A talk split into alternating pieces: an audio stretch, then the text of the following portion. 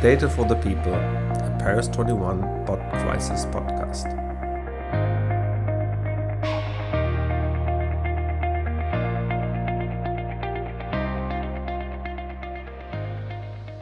Hello, welcome to the Paris 21 weekly podcast, Data for the People. Today we have Anil Arora with us, the Chief Statistician of Canada. Anil is portraying a picture of a modern statistical office that was very quickly able to adjust to this new situation and how they have been managing to continue to provide support for his government and for Canadian citizens.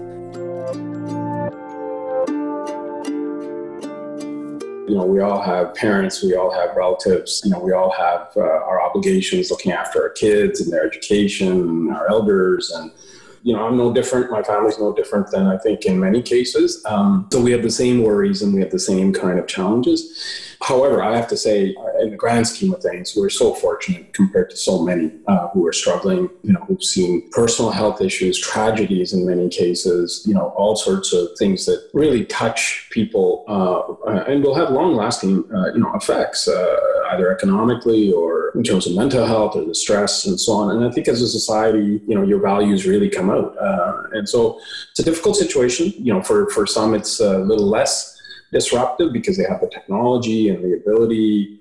Uh, they're in relatively stable jobs and can continue the jobs from uh, remote locations. But for many, you know, this is a real, real challenge, and our hearts uh, go out to everybody who's struggling at this time.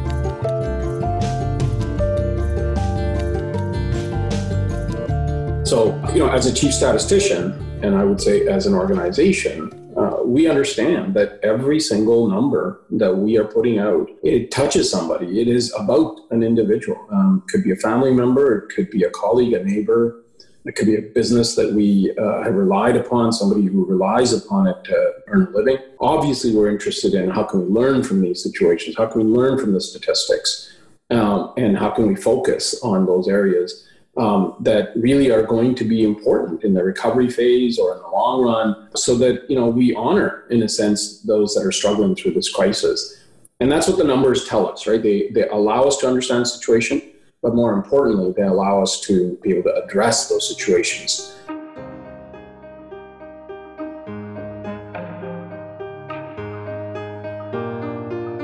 When this happened literally it was you know within 48 hours we were all kind of leaving our offices running with our, our, our, tablets and our laptops and, and so on, you know, we knew uh, the week after we were going to be collecting the labor force survey in our lifetimes. What it was going to tell us was going to be more profound than what we had ever experienced. But actually, you know, all that preparation, the, the planning that we were doing, the culture that we were building came into effect overnight, essentially. Our employees just stepped right up, took the challenges, and the kind of information that we're providing Canadians with today is unbelievable. The timeliness of the data, the quality of the data, it's just incredible under such you know difficult circumstances.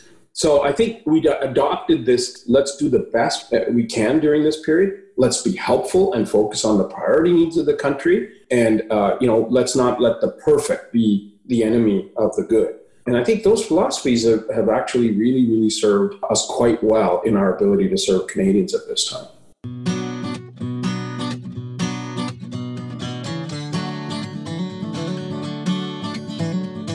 You know, it's, it's one of those um, uh, situations where you know, the conditions aren't ideal. The pressure is much higher. You know, our regular uh, vehicles and mechanisms, you know, they, they help us to some extent because I think that baseline information, that solid infrastructure that is going to help us in the long run is vitally important. But this is now above and beyond that, that we are looking for uh, innovative ways to get at the situation that, you know, Canadians are facing at this time. And you know, so as I said, what we're doing is one leveraging on the strengths of that infrastructure. So the labor force survey, you know, all the surveys that feed into the GDP, and, and so I think that critical sphere of surveys that work for us uh, are still going to be important. We can't let them go. Okay, but we have to prioritize. There are going to be some annual surveys or areas you know, where they pertain to a very, very, you know, small group of uh, people, there maybe we may have to make some tough choices. It's, it's not that those are not important areas, uh, but we have to make uh, priority decisions right now. Uh, and I have to say that in that kind of philosophy to be helpful to our frontline colleagues at this stage and to provide Canadians with what they need today, those choices, those tough choices that I talked about, uh, meant that we had to actually reallocate uh, a lot of our expertise and our infrastructure and our knowledge towards helping frontline staff. So, and these are, you know, not your typical kind of things that we do as a statistical agency, but it is very germane to the expertise that we bring. So, in a sense, we focus and have retooled our efforts. Instead of producing statistics, i.e., the goods, um, we are now uh, actually bringing to bear our service and our expertise. So, this transition to a service type of mentality is really helping. We are helping build you know data infrastructure that allows data to flow from you know one one part to to the next in good standards. Uh, we're building interfaces uh, that allow for that data to move through uh, with the kind of you know confidentiality uh, and privacy protections we are building interfaces that allow for dashboards to be created so that we can quickly get at what, what's actually happening. Um, and so that service that we're providing to our frontline departments whether it's in the you know health area where we're dealing with you know personal protective equipment, uh, whether it's in the areas of transportation, uh, whether it's in the areas of food security and the food chain. You know, these are the critical needs that the country has right now. We're doing it because that's what matters at this stage to Canadians you know hundreds of our employees right now you know whether it's in the methodology area whether it's in subject matter whether it's in you know good data practices and how do you protect privacy and confidentiality are working behind the scenes with colleagues right across the government and they are helping strengthen a, a number of these things. So that's one. Second thing is we as i said you know there's no sense in spinning up surveys uh, right now for you know gaps that are there you know, which we might be able to tell you about what happens in about a year or a year and a half from now. So we've had to go to, you know, more innovative and more, I would say, responsive tools. You know, so we've had crowdsourcing. You know, the first crowdsourcing application that we put out, a quarter million Canadians responded to that. We did another one on, on post-secondary students, a hundred thousand plus post-secondary students gave us what they were feeling. And we've had uh, collaborations with businesses, with our chambers of commerce. We've had tens of thousands of businesses that have told us, you know, what they're uh, going through at this stage. Canadians have responded in unbelievable uh, numbers, and that just tells you about that trust relationship that Canadians have with this institution and how they value good information to help guide us through these times. And you might think, well, that's nice. You know, it's all it's all good to know what's going on. Let me tell you, the needs from my colleagues in policy departments have never been greater for that kind of information. Uh, now, first, if you don't have a solid foundation and a culture, uh, the infrastructure, and the willingness, you know, a crisis uh, will, will not change that. All it will do is amplify, uh, you know, the weaknesses in the system. So for us, we were on a modernization journey. That's what made Statistics Canada a leader uh, in this field internationally. Is that we're always looking for opportunities, and we're always saying, "Okay, how can we get better?"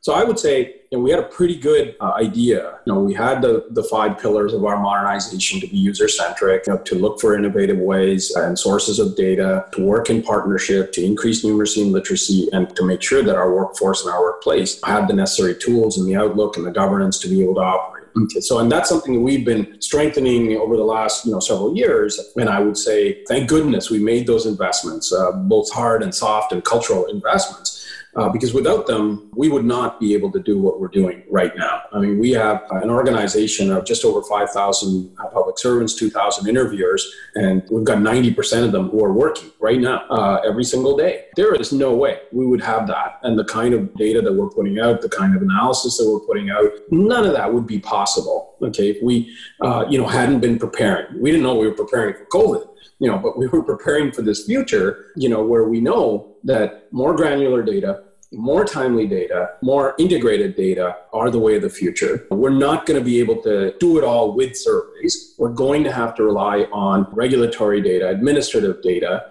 We're going to have to do it responsibly. So we're going to have to make sure that uh, we can, in fact, provide the inputs as a statistical agency that our society needs in near real time while protecting privacy and, and confidentiality. You know, the trust of our populations as national statistical institutions is a currency on which we operate. The future of statistical agencies is moving. Um, it is moving not towards, look, here are the key economic and social indicators that we can provide, but really we're becoming more responsive and adaptive to a society that is far more complicated, far more intertwined in terms of, you know, social and economic factors and health factors. And so that's the, you know, the kind of the future system that we have to build.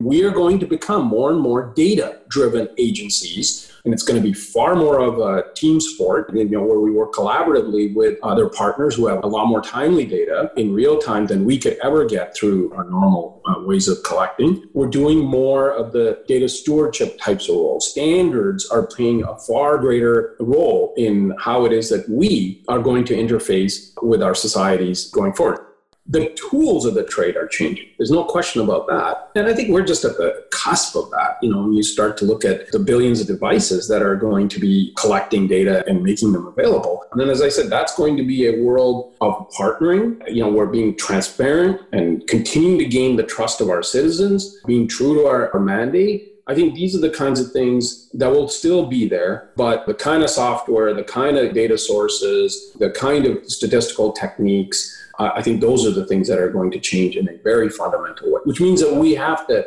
adapt. We have to have the right infrastructure. We have to make the right kind of investments. We have to have the right kind of governance and the oversight mechanisms. And we have to continue to have that relationship with our citizens you know, most people aren't saying we need more statistics per se. I think most people are saying we lack data and we lack the kind of knowledge and we lack the modeling and we lack the forecasting. I think that's where statistical agencies are being pushed to go into some of those areas. And even those key socioeconomic indicators, you know, people are saying, yeah, well, knowing what happened, you know, three months ago or last year or three years ago and that kind of level of detail uh, to the level of precision, you know, I think that this still has its purpose. But what can you tell us about what's happening now? Uh, and I think the population is saying we're okay to take a little bit of a hit on that absolute precision for favoring a little bit of the timeliness. How do you, in these times of crisis, how do you leverage on your strengths? That's the way we've approached it as a statistical agency. We're rising to that challenge, and our mission, as I said, is very clear: be helpful and be responsible. And I do believe, uh, you know, playing that service role that I talked about, that stewardship role I think will also, I think, serve us well uh, in the long run.